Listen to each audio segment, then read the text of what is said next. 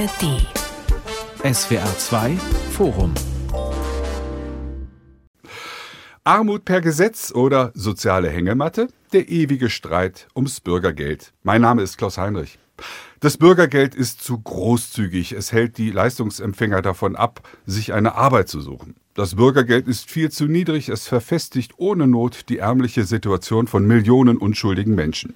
Die Sozialdemokratie hatte gehofft, ihr Hartz-IV-Traumata mit der Umbenennung der Sozial- und Arbeitslosenhilfe in Bürgergeld zu überwinden. Doch die Kritik an den sogenannten Totalverweigerern rief Arbeitsminister Heil auf den Plan. Wer nicht kooperiert, soll künftig zwei Monate lang kein Geld mehr bekommen. Ist das gerecht? Kann das Bürgergeld so gerettet werden? Was taugt das Bürgergeld in der heutigen Form überhaupt? Darüber diskutieren in diesem SWR2-Forum Dr. Joachim Rock, er ist Abteilungsleiter Sozial- und Europapolitik vom Paritätischen Gesamtverband Berlin. Jan Schönmarkers ist der Chef der KI-Analysefirma Hase und Igel aus Oldenburg und Professor Dr. Walver ist Vizedirektor des Instituts für Arbeitsmarkt- und Berufsforschung in Nürnberg in dieser Woche soll nun endlich der Bundeshaushalt 2024 vom Deutschen Bundestag verabschiedet werden. Viele Milliarden Euro mussten nach dem Verfassungsgerichtsurteil eingespart werden, auch beim Etat von Arbeits- und Sozialminister Hubertus Heil. Und er muss 170 Millionen auch beim Bürgergeld kürzen. Sogenannte Totalverweigerer sollen bis zu zwei Monaten die Unterstützung gestrichen werden. Herr Rock, ist das eine angemessene Maßnahme und reicht das, um die 170 Millionen tatsächlich auch einzusparen? Nein, das ist keine angemessene Maßnahme. Das ist fatal, dass die Kürzung eines Existenzminimums, was ja dem Namen nach auch schon ein Minimum ist, als haushaltspolitische Sparmaßnahme ins Feld geführt wird, ist indiskutabel. Das Bundesverfassungsgericht hat buchstäblich mit Recht große Anforderungen an solche Sanktionen gestellt. Die werden mit dem Gesetzentwurf auch nicht eingelöst. Und fatal ist, dass damit eine Rhetorik des Misstrauens in die Debatte kommt, dass eigentlich das Bürgergeld, das das überwinden wollte, wollte, wieder in alte Hartz-IV-Zeiten zurückfällt. Und auch das ist das äh, Schlechte an dieser Diskussion. Die Zahl der Totalverweigerer lag zwischen Januar und August 2023 bei ganzen 8500, meldet die Bundesagentur für Arbeit. Bei insgesamt 3,9 Millionen erwerbsfähigen Bürgergeldempfängern eigentlich keine große Sache, Herr Wallwey, oder? Ist das eine Bagatelle, über die wir hier streiten? Ja, ich glaube, man sollte ein bisschen vorsichtig sein, das jetzt klein zu reden, weil man natürlich immer beachten muss bei dem Ganzen, dass ja die beste Sanktion diejenige ist, die erst gar nicht ausgesprochen wird. Also mit anderen Worten, es geht ja nicht nur um diejenigen, die letztendlich sanktioniert werden, sondern was man ja tatsächlich erreichen will, ist ja, dass Mitwirkung stattfindet. Aber wie Herr Rock schon gesagt hat, ohne Gefährdung des Existenzminimums. Und da sehe ich tatsächlich auch ein Problem denn was ich meine ist, man müsste mindestens in diesen zwei Monaten sowas wie, wie Lebensmittelgutscheine dann auch ausreichen, weil ansonsten wird es natürlich für die Menschen in diesen zwei Monaten sehr, sehr schwierig und es würde auch den Vorgaben des Bundesverfassungsgerichts direkt widersprechen. Vielleicht sind die 8500 Menschen, die sich weigern, mit den Behörden zusammenzuarbeiten, Arbeitsangebote anzunehmen, nur die Spitze des Eisbergs, Herr Schönmacker. Sie haben sich mit der Frage eingehend beschäftigt. Lohnt sich Arbeiten für viele Menschen, die auf dem Arbeitsmarkt nur schlecht verdienen würden, schlicht nicht mehr, weil das Bürgergeld zu großzügig gezahlt wird, aus Ihrer Sicht? Ich halte in der Tat die Diskussion um Sanktionen für Totalverweigerer nicht für verkehrt, aber für einen Nebenkriegsschauplatz, weil es in der Tat nicht sonderlich viele sind und das größere Problem mit Sicherheit in der sehr, sehr niedrigen Vermittlungsquote liegt durch die Bundesarbeitsagentur und das größere Problem mit Sicherheit in der geringen Distanz zum Arbeitslohn steckt. Sprich, man muss wirklich schon ein Mediangehalt ein Durchschnittsgehalt beziehen, um netto gleich gut dazustehen wie mit Bürgergeld. Und das liegt nur zum kleineren Teil am Regelsatz, sogar nur zum kleinsten Teil. Das liegt wesentlich stärker an der Struktur der Kosten, die sonst auf Löhnen und Gehältern liegen und an zusätzlichen Leistungen eben wie Miete, Energie und so weiter. Kostenblöcke, die durchweg teurer werden, was vor allem die arbeitende Bevölkerung zu spüren bekommt.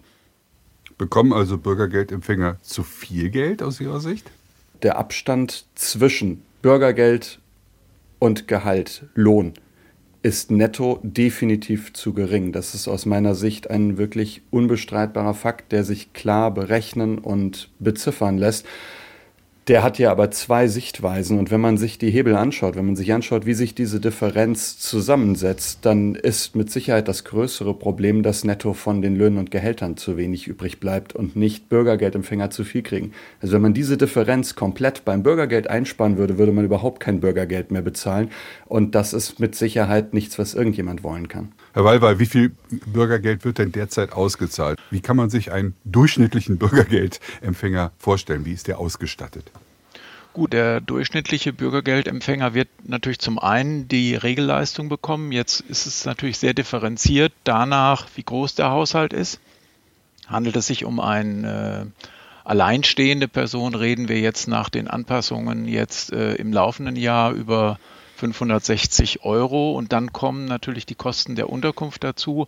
Und auch da muss man natürlich wissen, dass das natürlich in München was ganz anderes darstellt als im tiefsten äh, Mecklenburg-Vorpommern. Also deswegen kann man eigentlich jetzt einen Durchschnitt nur sehr schwer äh, beziffern an dieser Stelle. Aber klar, wir reden äh, deutlich über 1000 Euro quasi ja netto, weil das Bürgergeld ja im Grunde eine, eine Nettozahlung ist und die Kosten der Unterkunft und der Heizung, wie Sie ja schon gesagt haben, dann auch komplett übernommen werden. Ich finde es aber nochmal sehr, sehr, sehr wichtig, sich insofern mit dem Lohnabstand als solchem zu befassen, weil wir ja nicht alleine auf das Bürgergeld schauen dürfen oder sollten, sondern wir müssen natürlich sehr genau auch gucken, was passiert auf der anderen Seite. Und da muss man schon sagen, dass wir ja auch eine, zumindest dann Ende 22 eine starke Erhöhung des Mindestlohns hatten. Das Wohngeld ist ausgeweitet worden. Es gibt jetzt auch einen Kindergeldzuschlag. Das Einkommensteuerrecht hat also auch zu einem höheren Grundfreibetrag geführt. Wir haben die MIDI-Jobs mit den niedrigeren Sozialabgaben. Deswegen hat sich am Lohnabstand, äh, sagen wir mal, wenn man das jetzt über den, wenn man die jüngere Vergangenheit betrachtet, gar nicht so viel verändert, wie oft unterstellt wird. Bevor wir das äh, diskutieren, das wollen wir gleich auch wirklich eingängig machen, möchte ich gern von Herrn Rock nochmal wissen, aus Sicht des Paritätischen Sozialverbandes, äh, sind die Gelder, die jetzt gezahlt werden, aus Ihrer Sicht angemessen. Es geht ja darum, sozusagen Armut zu verhindern oder zumindest ein Lebensminimum zu garantieren. Das hat das Bundesverfassungsgericht ja auch aufgegeben. Die Regelleistungen sind viel zu niedrig bemessen. Damit wird Armut fort und festgeschrieben. Sie wird nicht überwunden, wie es der Anspruch dieser Leistung sein sollte. Mit der Erhöhung von 61 Euro wurde nur nachgeholt, was in den vergangenen Jahren versäumt wurde. Wir hatten 2022 beispielsweise eine Erhöhung um nur drei Euro. Danach kamen die Kostensteigerungen durch die Inflation. Da sind Bürgergeldberechtigte in Vorleistung gegangen. Und die Rückwärtsgewandtheit dieses Bemessungssystems äh, bedeutet, dass diese Kostensteigerungen der Vergangenheit jetzt nachgeholt werden. Bei weitem reicht das Geld so nicht aus. Wir brauchen dann mehr Geld, gerade auch um Menschen Anreize zu geben, in Arbeit äh, zu gehen, damit sich äh, das auch lohnt. Was die Regierung jetzt macht, ist, dass sie zum Beispiel den sogenannten Bürgergeldbonus, 75 Euro im Monat für Teilnehmende an Maßnahmen, der auch ein Weg in die Erwerbsarbeit ist, streicht. Und das zeigt, mit Fördern und Fordern ist da kein Gleichgewicht, sondern das Fördern wird jetzt zusätzlich gestrichen, das Fordern nochmal erhöht. Damit wird auch die ganze Rhetorik um die Bürgergeldneuordnung diskreditiert. Hm, das waren ja 12 Prozent mehr. Das klingt wie ein dicker Schluck aus der Pulle. Sie sagten, im letzten Jahr wurde praktisch nur um drei Euro erhöht, also das auch ein bisschen nachholen. Äh, Christian Lindner, der Bundesfinanzminister, hat ja vorgeschlagen, eine Nullrunde zu machen in, in diesem Jahr beim Bürgergeld natürlich angesichts seines, äh, seiner Haushaltssituation auch, aber auch mit Verweis darauf, dass die Inflation ja deutlich gesunken sei. Die ist ja nicht mehr so hoch, die liegt ja jetzt bei 3 Prozent. Ist die Bürgergelderhöhung um 12 Prozent zu hoch? Puh, das ist natürlich nicht einfach jetzt zu sagen. Wir reden ja natürlich über diejenigen Menschen, die im Grunde keine weiteren Mittel mehr haben zum Lebensunterhalt, weder Vermögen mhm. noch weiteres Einkommen. Und die Regierung hat ja die Regelungen zur Anpassung des Bürgergeldes auch angepasst und, und maßgeblich für die Festsetzung sind seitdem ja einmal die Preisentwicklung, so wie es Herr Rock ja eben auch richtig gesagt hat, und zu einem kleineren Teil die Entwicklung der Nettolöhne. Und da muss man ganz klar sagen, das kann nicht so ohne weiteres außer Kraft gesetzt werden. Das müsste das Parlament erstmal anders beschließen. Also insofern ist das dann eine Sache, die die Gesamtregierung zu entscheiden hat. Aber Klar ist, dass wenn man natürlich auf einer gesetzlichen Grundlage agiert, dann ergibt sich das so, wenn ich da äh, rückwärts gewandt natürlich mir Preisentwicklung und Lohnentwicklung anschaue. Und schauen wir in das Jahr 24, ist es ja auch so, dass die Inflation ja nun keinesfalls in dem hohen Maße auch überwunden ist, sondern wir haben natürlich mit weiteren Preissteigerungen zu rechnen. Deswegen halte ich eigentlich eine Nullrunde für nicht angemessen. Gut, dann schauen wir und diskutieren wir das, was wir eben schon angesprochen haben, nämlich die Frage, ob sich Arbeiten lohnt und unter welchen Bedingungen. Herr Schönmacher, Sie haben das mal im Cicero in einem Artikel so ein bisschen vorgerechnet, nämlich haben über Grenznutzen und Grenzkosten gesprochen. Das sind ja betriebswirtschaftliche Kategorien. Wie sieht denn da Ihr Befund aus? Wann lohnt sich für einen Bürgergeldempfänger das Arbeiten? Wann lohnt es sich nicht? Und welchen Bedingungen und welche Faktoren spielen da bei Ihrer Betrachtung eine Rolle? Es gibt natürlich keine einzig richtige oder komplett falsche Betrachtung dieses Themas, weil die Frage, ab wann würde ich arbeiten, wann lohnt sich das für mich, jeder nur für sich individuell beantworten kann. Das ist aber ein Argument, das oft verwendet wird, um zu sagen, man kann das ganze Thema nicht diskutieren und das wollte ich so nicht gelten lassen und habe das deswegen mit einer unternehmerischen Brille betrachtet. Und als Unternehmer fragt man sich letztlich immer, was sind Grenznutzen, Grenzkosten? Sprich, was bringt es mir, wenn ich jetzt genau eine Einheit mehr produziere oder eine Einheit mehr investiere? Und genau so kann man natürlich auch Arbeit betrachten. Wenn ich jetzt also sage, was passiert, wenn ich eine Stunde oder einen Tag oder eine Woche mehr arbeite, was muss ich mehr reinstecken an Zeit und auch an Kosten? Ich habe ja mit Arbeit auch Kosten, ich muss pendeln, ich muss essen, ich brauche Arbeitsbekleidung etc. Auf der anderen Seite, was bringt mir das? Was äh, habe ich davon brutto und netto übrig? Wenn man sich anschaut, dass nebenher Arbeiten bei Bürgergeld äußerst unattraktiv ist, weil fast alles davon abgezogen wird, schon ab Einkünften von über 100 Euro, dann ist man sehr schnell an dem Punkt, ich arbeite oder ich habe Bürgergeld. So Bürgergeld plus ein Drittel oder Halbtagsarbeiten lohnt sich nicht, weil der Staat fast alles davon behält. Ein durchschnittlicher Vollzeitjob in Deutschland, da stecke ich 133 Stunden im Monat rein, laut Statistischem Bundesamt. Wenn ich dafür jetzt Mindestlohn ansetze und das ist ja was, was auch diskutiert wird, ob der nicht zu niedrig ist, ob der nicht angehoben werden muss. Aber setzen wir mal den Mindestlohn an und sage, ich habe dazu auch noch die durchschnittlichen vom Finanzamt anerkannten Kosten, um zur Arbeit zu kommen. Dann brauche ich 1455 Euro mehr netto, um bei einem Vollzeitjob die Mehrarbeit gegenüber Bürgergeld amortisiert zu haben. Das heißt, ich muss 1455 Euro netto mehr in der Tasche haben, als wenn ich Bürgergeld habe, damit sich eine Vollzeitstelle für mich ökonomisch betrachtet, vom Grenznutzen her, also was muss ich mehr reinstecken an Zeit, an Geld, was habe ich davon, lohnt.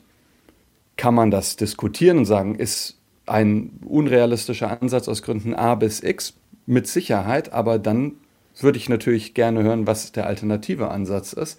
Denn einfach nur zu sagen, naja, du hast ja 5 Euro mehr am Ende des Tages, als wenn du Bürgergeld hättest, ist aus meiner Sicht ein schwieriger Ansatz. Denn erstens, wenn wir jemanden nehmen, der in einer deutschen Großstadt wohnt, zum Beispiel Frankfurt, der Single ist oder auch die typische Familie, zwei Erwachsene, zwei Kinder, die müssen wirklich das laut Statistischem Bundesamt Medianeinkommen erzielen, also den Durchschnitt, um netto so viel zu haben, wie wenn sie Bürgergeld hätten. Das heißt, es betrifft nicht nur wenig Leute. Und wenn ich dann irgendwie 100 Euro vielleicht noch mehr in der Tasche habe, weil ich ein bisschen mehr verdiene, ich muss dafür über 133 Stunden arbeiten, dann fragen sich viele Menschen, warum arbeite ich eigentlich? Und genau das mhm. ist ja die Gerechtigkeitsdebatte, die wir gerade haben. Da braucht es eine gute Antwort drauf.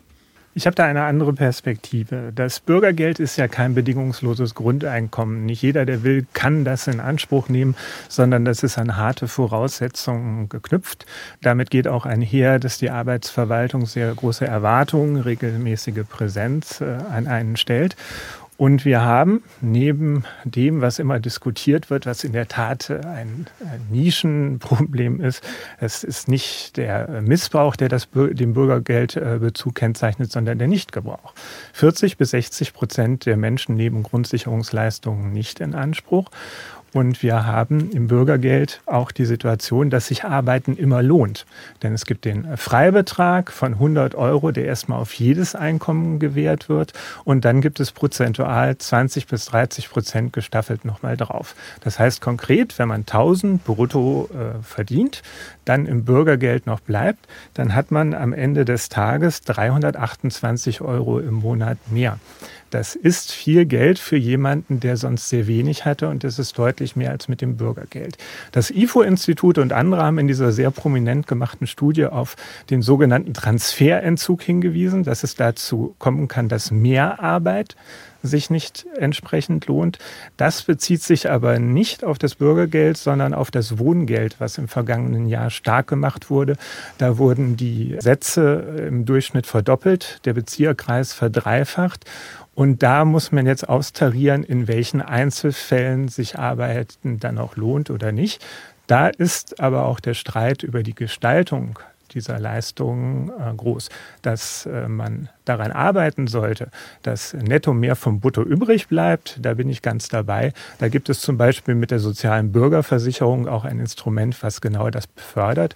Die Bundesregierung hat da etwas anderes gemacht. Die haben nämlich jetzt äh, sehr viel Steuergelder aus den Sozialversicherungen abgezogen, belasten die Bundesagentur für Arbeit, die Pflegekassen, die Rentenkassen zusätzlich und das zahlen dann die Beitragszahler, die werden viel stärker belastet als Steuerzahler.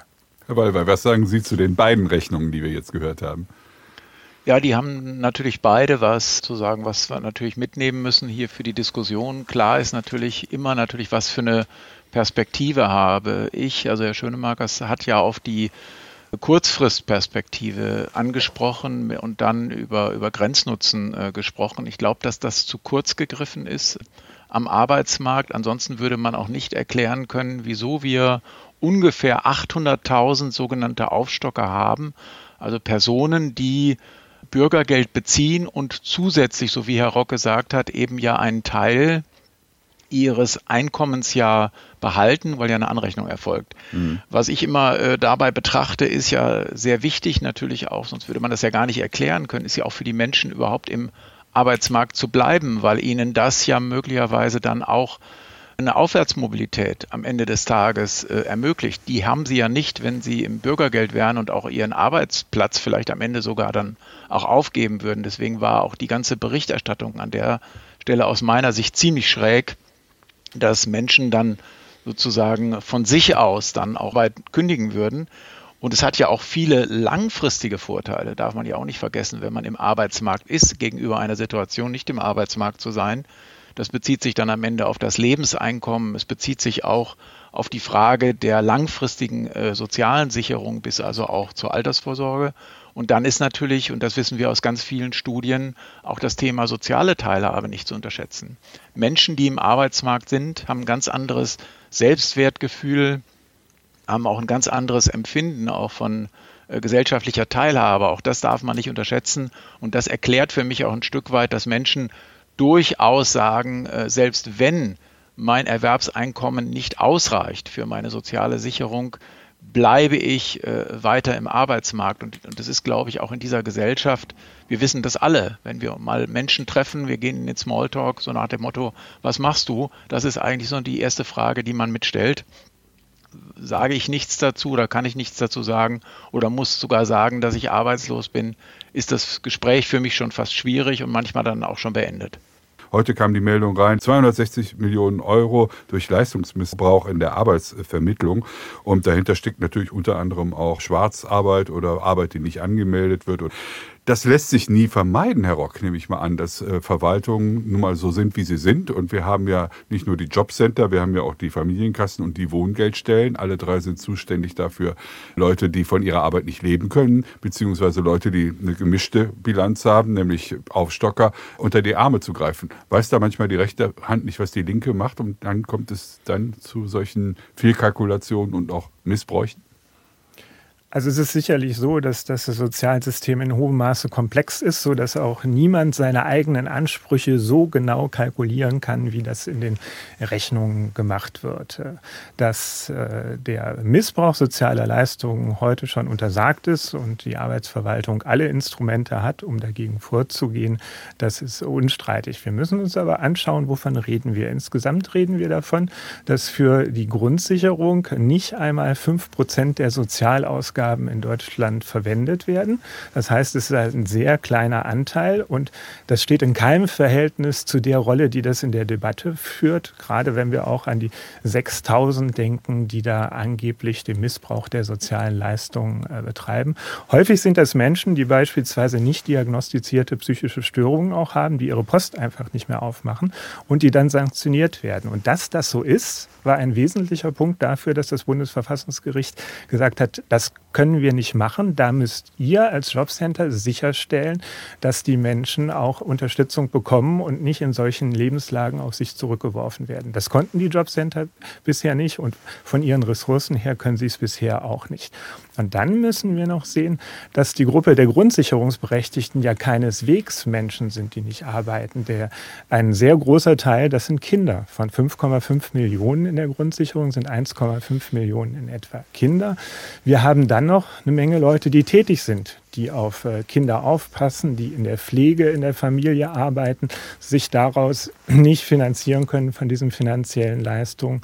Und der Teil, die tatsächlich ohne eine Tätigkeit sind, aber erwerbsfähig, das ist ein verhältnismäßig kleiner Teil. 1,7 Millionen habe ich gelesen. 1,7 Millionen von 5,5 Millionen Berechtigten. Mhm. Und das zeigt schon, dass der Name Grundsicherung für Arbeitssuchende ein Stück weit fehlgeht, weil da sind viele dabei, die sind schon beschäftigt oder zumindest tätig und engagieren sich. Seit 2015 ist der Mindestlohn um 41 Prozent gestiegen, der Regelsatz aber nur um 26 Prozent. Das heißt, die Schere geht auseinander, Herr Schönbackers. Bedeutet das eigentlich, dass Arbeit dadurch reizvoller und jetzt mal von Ihrer Grenznutzenanalyse betrachtet her sinnvoller ist, lohnender ist aufzunehmen, wenn man sich diese Zahlen betrachtet? Es kommt sehr darauf an, weil das Bürgergeld ja nicht nur aus dem Regelsatz besteht, sondern die größten Kostenblöcke, die von einem Nettolohn abgehen, die in der Lebensführung abgehen, sind die Versicherung Vorsorge, Sozialversicherung, das macht ja auch einen guten Teil von Brutto und Netto aus, und äh, Mieten und Energiekosten. Und das sind alles drei Kostenblöcke, die teurer geworden sind, die auch deutlich teurer geworden sind. Also seit 2019 sind allein die Heizkosten um deutlich über 100 Prozent gestiegen, haben sich also mehr als verdoppelt. Die Mieten sind um 6,5 Prozent gestiegen und in Deutschland leben so viele Menschen zur Miete und hängen an den Mieten dran wie in keinem anderen europäischen Land. Die Lebenshaltungskosten sind durch die Bank stark gestiegen und das sind Ausgaben, die bei Bürgergeldempfängern größtenteils durch den Staat, durch die Transferzahlung abgefedert werden, was ja auch für sich nachvollziehbar ist. Jemand, der kein Einkommen oder kaum Einkommen hat und auf Transferleistung angewiesen ist, wo soll er plötzlich doppelt so viel Heizkosten hernehmen? Nichtsdestotrotz ist das was, was die Differenz wieder verstärkt zwischen dem Bürgergeldempfang mhm. und dem Nettogehalt, weil die Kosten drumherum deutlich weiter steigen. Und ich habe diese Differenz mal berechnet, wenn man anteilig an einem äquivalenten Gehalt, also was müsste ich verdienen, um netto so viel zu haben wie Bürgergeld? Daran hat der Regelsatz, den ich mit dem Bürgergeld kriege, nicht einmal 30 Prozent Anteil. 29 Prozent ist natürlich kein kleiner Teil, aber es ist die deutliche Minderheit. Ein großer Teil kommt eben aus den Sozialabgaben, aus Steuern, aus Miete, zunehmend auch aus Energiekosten, gerade Heizkosten. Und da sind Menschen im Arbeitsmarkt den Risiken und Kostensteigerungen voll ausgesetzt und Bürgergeldempfänger eben verständlicherweise nicht. Obwohl jetzt, wie wir ja festgestellt haben, der äh, Mindestlohn stärker gestiegen ist als das Bürgergeld in den letzten acht Jahren, wäre das doch ein Faktor, an dem man drehen kann, Herr Wallwey. Würde es was nützen und äh, Arbeitsaufnahme noch reizvoller machen, wenn der Lohnabstand weiter steigt, also wenn der Mindestlohn beispielsweise steigt? Ich meine, der Mindestlohn ist ja dann stark angehoben worden in 2022, mhm. als die, die Ampelkoalition dann ihre äh, Regierungszeit begonnen hatte. Da sind wir ja wirklich auf 12 Euro gesprungen. Dann gab es jetzt dann, sagen wir mal, moderatere Anpassungen. Aber klar ist auch, dass der Mindestlohn ja auch zumindest in der jüngeren Vergangenheit sogar stärker gewachsen ist als die Tariflöhne. Das ist ein Ansatzpunkt, aber es ist natürlich nicht der einzige der hier relevant ist, denn der Mindestlohn bezieht sich ja auf einen Stundenlohn. Dessen muss man sich ja bewusst sein. Und wir sehen zum Beispiel gerade, wenn wir, wir hatten ja eben mal über die Aufstocker gesprochen, von diesen 800.000, dass ein sehr großer Teil der Aufstocker sich auch im Teilzeitbereich befindet. Und arbeite ich eben nicht Vollzeit, dann wird häufig auch tatsächlich auch kein existenzsicherndes Einkommen erreicht. Und auch das ist natürlich ein, ein, wesentlicher Punkt. Woran liegt es, dass Menschen in Teilzeit äh, sind? Herr Rock hat das ja eben auch angeführt. Wir haben natürlich da äh, Mütter dabei. Wir haben auch Menschen mit äh, gesundheitlichen Beeinträchtigungen, die möglicherweise erstmal so, weil die gesellschaftlichen Rahmenbedingungen so sind, wie sie sind, zum Beispiel, weil da auch die Kinderbetreuung nicht in dem Maße funktioniert, eben Menschen, die da mehr oder weniger gefangen sind. Auch das ist ein Faktor, der mit, mit zu berücksichtigen ist. Und was Herr Schönemakers eben angeführt hat. Ich sehe auch, dass äh, gerade im Wohnbereich, auch im Energiebereich enorme Preissteigerungen da sind. Äh, am stärksten schlägt dies natürlich zu in den großen Städten, wo wir natürlich da gewaltige Probleme haben, um überhaupt dann auch am Ende Nettoeinkommen zu erreichen, die einen völlig frei machen letztendlich von sozialen Leistungen, sei es jetzt äh, Bürgergeldleistungen, sei es Wohngeld, oder auch andere äh, Dinge, die, die nötig sind, um eigentlich den, den Lebensunterhalt abzusichern. Aber ich denke, wir können froh sein, dass ein solches Sozialsystem da ist, dass Menschen sozusagen, die ein solches wirklich auch soziokulturelles Existenzminimum nicht erreichen, dass die dann auch nochmal zusätzlich staatliche Leistungen bekommen. Der ewige Streit ums Bürgergeld ist das Thema in diesem SWR2-Forum. Herr Rock hat sich gemeldet, bitte. Ja, ich kann da direkt anschließen und möchte auch darauf hinweisen, dass gerade diese großen Kostenblöcke wie Miete oder wie auch die Energiekosten, welche sind, die von der Politik mit beeinflusst werden und das negativ in den vergangenen Jahren. Dass man äh, hingenommen hat, dass die Zahl der sozialen Wohnungen so stark sinkt, wie es in den vergangenen Jahren passiert ist, dass die Mietensteigerungen etwa über Indexmieten ganz rasant voranschreiten und Teile der Bevölkerung um einen Teil ihres Einkommens buchstäblich enteignen und anderen enorme Vermögen, die kaum besteuert werden und gar nicht besteuert werden, dann zuspricht. Das ist Umverteilung von oben und die Kehrseite ist dann, dass soziale Leistungen und soziale Leistungsansprüche steigen. Ich finde, das Wohngeld und äh, das auch das äh, Bürgergeld, was die Berücksichtigung von Wohnungskosten angeht, da ein vernünftiges Instrumentarium hat, weil die differenzieren hohe Wohnkosten in der Stadt, hohe Leistungen, niedrige im nicht urbanen Raum, niedrigere Leistungen. Das ist ein differenziertes äh, System. Und äh, zur Frage, ob sich Arbeit lohnt oder nicht, naja, das haben die Bürgerinnen und Bürger ja sehr deutlich beantwortet. Nach einem Jahr Bürgergeld haben wir derzeit etwa 46 Millionen Erwerbstätige. Das ist quasi historischer Rekord in Deutschland und zeigt, dass die Menschen sehr wohl das Gefühl haben, dass sich das Arbeit lohnt, aus vielerlei Gründen. Aber nicht unbedingt Vollzeit, Herr Schönmacker. Sie sind ja Unternehmer. Wie sieht das bei Ihnen aus in Ihrer Firma? Sind das alles Vollzeitbeschäftigte oder ist da auch der Trend zur Teilzeit? Bei den jungen Leuten etwa die, die Life-Work-Balance, äh, für die das ganz wichtig ist, oder bei anderen, die einfach eine soziale Situation haben, weil sie ein Kind haben zu Hause beispielsweise. Ist Teilzeit das neue Vollzeit? Das kann ich so nicht bestätigen. Die mhm. einzigen, die bei uns wirklich jetzt in nennenswerter Teilzeit arbeiten möchten, sind die, die äh, in nennenswerter Teilzeit arbeiten müssen. Das äh, sind die Werkstudentinnen und Werkstudenten. Wer mit dem Studium fertig ist, bei uns hat auch durchweg Lust drauf, Vollzeit oder vollzeitnah zu arbeiten. Was durchaus häufiger kommt, gerade von jüngeren Menschen, ist die Frage, müssen das 40 Stunden sein? Können das auch 35 Stunden sein? Aber dann geht es um wir, 35 versus 40 und nicht um 20 versus 40 oder 30 versus 40. Das ist aber anekdotische Evidenz aus meinem Unternehmen, da ist äh, Tech-Branche, bei der stark eben wirklich dann auch ambitionierte Entwickler arbeiten, Data Scientists, die oft auch frisch aus der Uni raus sind, die sich da beweisen wollen.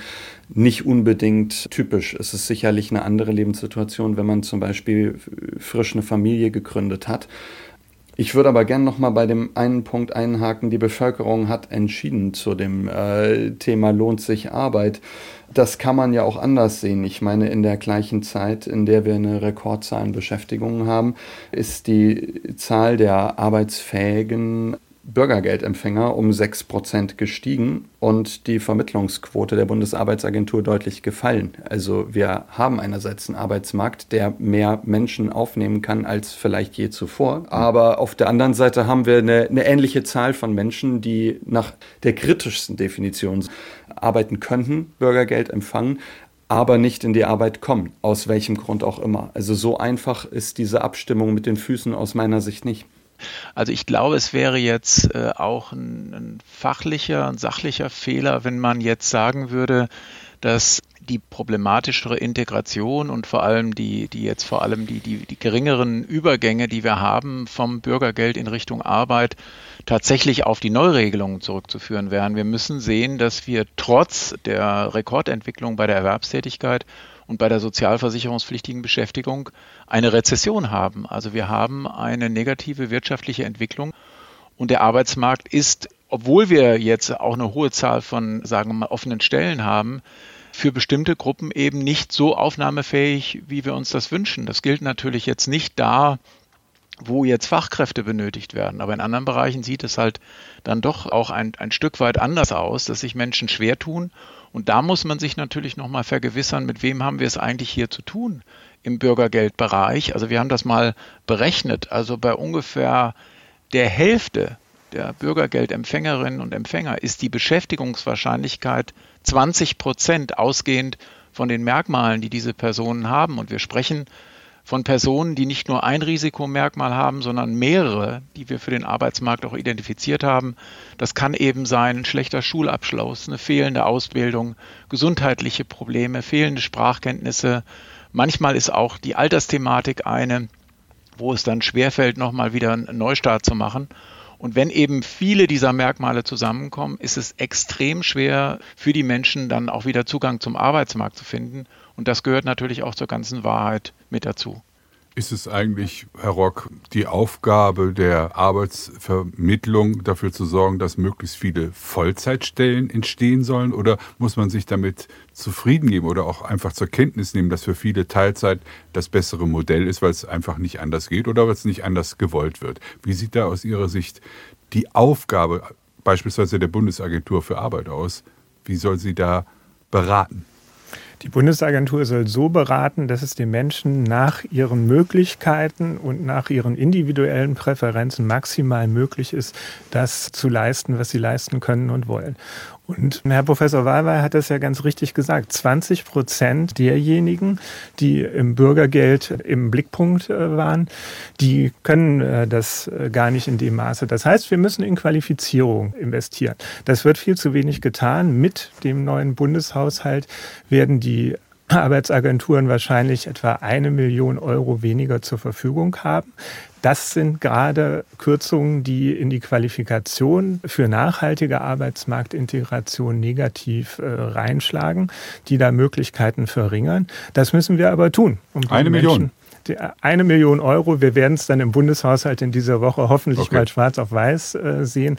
Aber das ist natürlich eine bedrückende Zahl, weil wir gerade in dem Bereich auf dem langen Weg in eine Arbeitsmarktintegration mehr investieren müssen.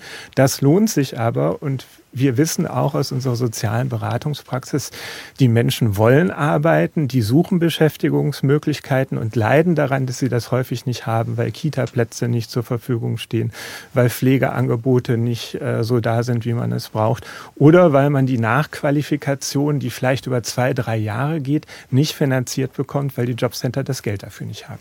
Die Opposition sind die Maßnahmen von Herrn Heil jetzt gegen die Totalverweigerer. Das war ja das Eingangsthema dieses Forums. Viel zu wenig, Herr Schönmarkers. Die CDU wiederum, Generalsekretär Linnemann, möchte das Bürgergeld am liebsten abschaffen und eine Arbeitspflicht einführen, um was gegen Totalverweigerer zu unternehmen. Halten Sie das für angemessene Forderungen? Ich halte, wie gesagt, eine äh, Rallye nach unten. Wer kriegt die Lohndifferenz am besten durch Bürgergeldkürzungen ausgeglichen für ökonomisch, mathematisch unsinnig? Es macht sicherlich Sinn zu schauen, wie man Missbrauch verhindern kann. Es macht sicherlich Sinn zu prüfen, ist die Übernahme gerade auch im Bereich Wohnkosten, Heizkosten, ist die überall adäquat? Ist es irgendwo zu eng kalkuliert? Ist es irgendwo zu großkalkig kalkuliert? Das muss öffentliche Debatte sein in der Demokratie, aber grundsätzlich muss einfach klar sein, der Unterschied zwischen dem, was ich aus meinem Gehalt netto rauskriege und dem, was ich mit Bürgergeld kriegen würde, der ist zu klein. Da sind sich annähernd alle einig. Wenn ich den auf ein adäquates Maß bringen möchte, schaffe ich es nicht, indem ich Bürgergeld weiter kürze und immer unattraktiver mache. Das schaffe ich nur, indem wir die in sämtlichen OECD-Ländern zweitgrößte Steuer- und Abgabenbelastungen auf Löhne runterbringen. Nur in Belgien hat man noch weniger von seinem Arbeitslohn am Ende übrig. Und da liegt das eigentliche Problem. Da hat die Regierung tatsächlich einen Hebel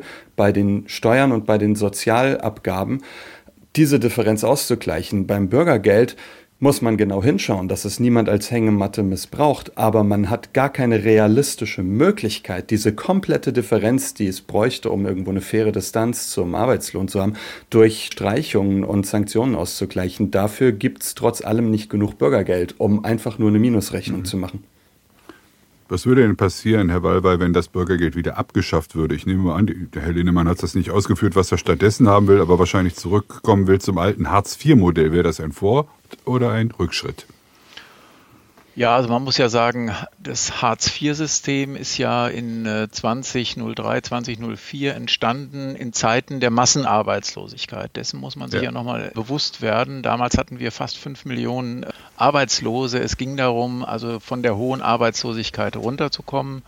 Und alle unsere Analysen zeigen ja, dass dieses gesamte Reformpaket Hartz I bis Hartz IV durchaus dazu beigetragen hat, dass wir zu einem, ja, einerseits geringeren Arbeitslosigkeit gekommen sind, aber auch zu einem Beschäftigungsaufschwung. So, jetzt haben wir aber eine andere Situation. Wir sind ja inzwischen angekommen bei äh, ungefähr 2,5 Millionen Arbeitslosen, bei einem Rekordstand von Erwerbstätigkeit und nach unseren Studien etwa 1,75 Millionen offenen Stellen. So, und jetzt geht es ja darum, Menschen auch für die Arbeit zu gewinnen. Deswegen äh, ist das, was Herr Schönemakers eben ausgeführt hat, würde ich auch sagen, vollkommen richtig. Natürlich müssen wir uns mit dem Brutto und Netto äh, befassen. Aber wir müssen natürlich auch äh, jetzt noch viel stärker die Menschen auch fit machen für den Arbeitsmarkt. Und das hatte Herr Rock ja eben angeführt. Es ist natürlich jetzt nie wertvoller gewesen, als jetzt über das Thema Qualifizierung und auch Weiterbildung nachzudenken. Aber auch da muss ich natürlich nochmal sagen, wir haben es hier mit einer, sagen wir mal, sehr heterogenen Gruppe zu tun von Personen im Bürgergeld. Für manche ist es überhaupt ein Erfolg, wieder in Arbeit zu sein. Und es geht dann darum, Schritt für Schritt dann voranzukommen. Man braucht also da einen langen Atem. Für andere kann es sein, die vielleicht also auch die Voraussetzungen dafür haben, dass sie dann auch über eine Qualifizierungsmaßnahme, über einen Berufsabschluss wieder an den Arbeitsmarkt herangeführt werden und hoffentlich auch nie wieder auf ein Jobcenter werden angewiesen sein. Also insofern, auch da glaube ich, muss man realistisch bleiben, aber die Situation ist eben diejenige, dass also jetzt eine, ein Zurückführen eigentlich nicht der richtige Ansatzpunkt wäre, weil sich eben Hartz IV ja bezogen hat auf eine ganz andere gesamtwirtschaftliche Arbeitsmarktsituation. Die SPD hat ja das Bürgergeld eingeführt, um ihr Hartz-IV-Trauma, ihr politisches ein wenig ja, loszuwerden. Ich weiß nicht, ob Ihnen das gelungen ist, Herr Rock, aber wie können Sie sich denn vorstellen, wie man das Bürgergeld, Sie sind ja mit dem Bürgergeld, so wie es jetzt ist, auch noch nicht so ganz zufrieden. Wie kann man das denn sinnvoll weiterentwickeln, so dass den Menschen wirklich geholfen wird, so dass aber auch Arbeitsanreize entstehen? Da gibt es äh, viele Möglichkeiten. Zunächst muss man zum äh, Gebaren der CDU-CSU sagen, dass sie das Bürgergeld mit ihren Stimmen eingeführt hat im November 2022 ja. Und dass äh, Teile der Neuregelungen, wie zum Beispiel die sogenannten Karenzzeiten, dass man im ersten Jahr nicht aus seiner Wohnung muss und auch ein gewisses Vermögen behalten darf, auch unter einer CDU-geführten Bundesregierung eingeführt sind aus einem ganz wichtigen Grund. Das war nämlich die Zeit der Pandemie. Es gab viele selbstständige Familien, die gerade äh, sich eine eigene Wohnung gekauft hätten, die hätten die verloren, wenn man das nicht gemacht hätte. Und sich von solchen vernünftigen Regelungen und dem mitbeschlossenen Bürgergeld zu distanzieren und gleichzeitig eine ganze Gruppe der Bevölkerung zu diskreditieren, indem man suggeriert, die äh, bekommen zu viel Geld, das ist äh, wirklich verantwortungslos. Was wir brauchen im Bürgergeld ist das mit dem Fördern ernst gemacht wird, dass man diese langfristigen Wege in der Qualifizierung, und es fängt, wie Herr Wallweil gesagt hat, an mit ganz niedrigschwelligen Maßnahmen, muss dabei aber nicht aufhören, sondern äh, weiter voranschreiten zu möglichst nachhaltigen Qualifizierungen, dass man das zum Markenzeichen des Bürgergeldes macht. Mehr fördern, weniger fordern und was die äh, Nettoeinkommen angeht, da leiden wir in Deutschland sehr stark darunter, dass das Vermögen quasi gar nicht äh, belastet werden und wir den Faktor Arbeit sehr, sehr stark belasten. Und wenn wir da rangehen, die zum Teil sehr, sehr hohen Vermögen, die einfach auch durch Zugucken mit Wertsteigerungen von Immobilien entstanden sind, angemessen und stärker zu belasten und das dann investieren, um Arbeit auch günstiger zu machen, dann sind wir, glaube ich, auf einem richtigen Weg. Herr Schönmachers, was wäre Ihr Wunsch, wie man das Bürgergeld so weiterentwickeln kann, dass der Grenznutzen, doch wieder arbeiten zu gehen, da ist, ohne dass es jetzt zu einer Armutsentwicklung käme? Ich denke, das kann nur in äh, zwei Richtungen wirklich gehen. Im Moment ist das Bürgergeld so eine Art, bisschen zugespitzt, bedingungsarmes Grundeinkommen. Das ist nicht bedingungslos, aber es ist eher ein Grundeinkommen als eine Unterstützungsleistung, solange die Sanktionsmöglichkeiten, die Sanktionspraxis stark eingeschränkt ist.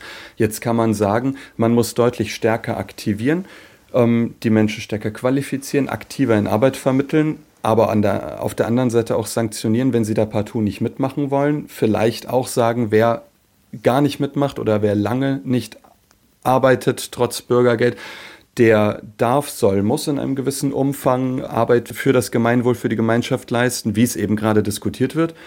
Das ist sicher eine Richtung, die man gehen kann. Die andere Richtung, die man gehen kann, ist natürlich zu sagen, man macht es zu einem tatsächlich bedingungslosen Grundeinkommen. Und auch die Diskussion gibt es ja und auch dazu gibt es aktuelle Studien mhm. und Berechnungen.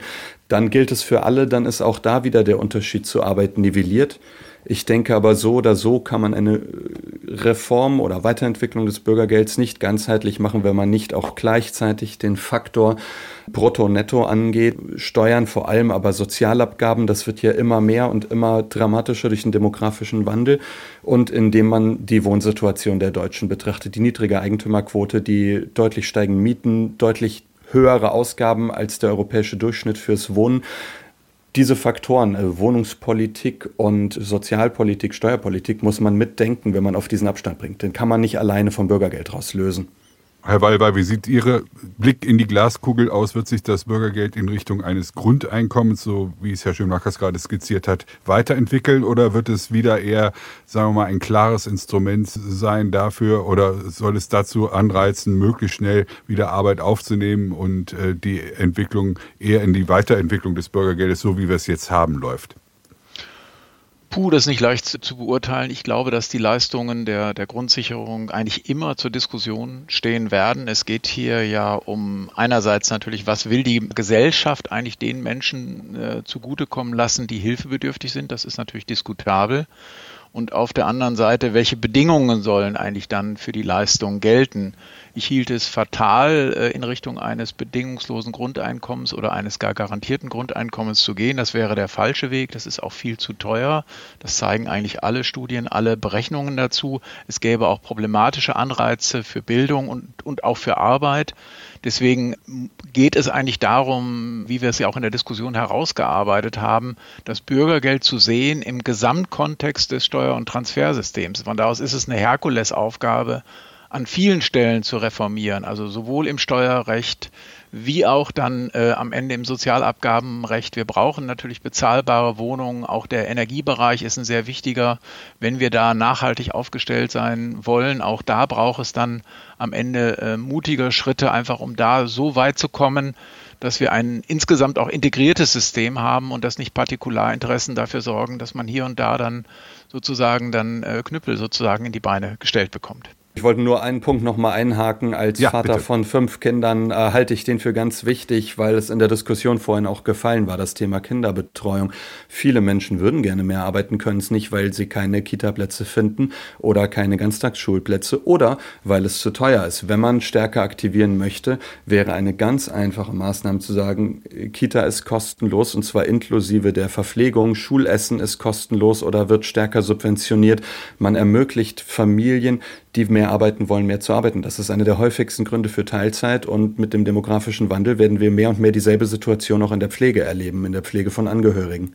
Armut per Gesetz oder soziale Hängematte, der ewige Streit ums Bürgergeld, das war das SWR2 Forum und es diskutierten Dr. Joachim Rock, Abteilungsleiter Sozial- und Europapolitik vom Paritätischen Gesamtverband hier in Berlin, Jan Schönmarkers von der KI-Analysefirma Hase und Igel aus Oldenburg und Professor Dr. Walwey, er ist Vizedirektor des Instituts für Arbeitsmarkt und Berufsforschung in Nürnberg. Mein Name ist Klaus Heinrich.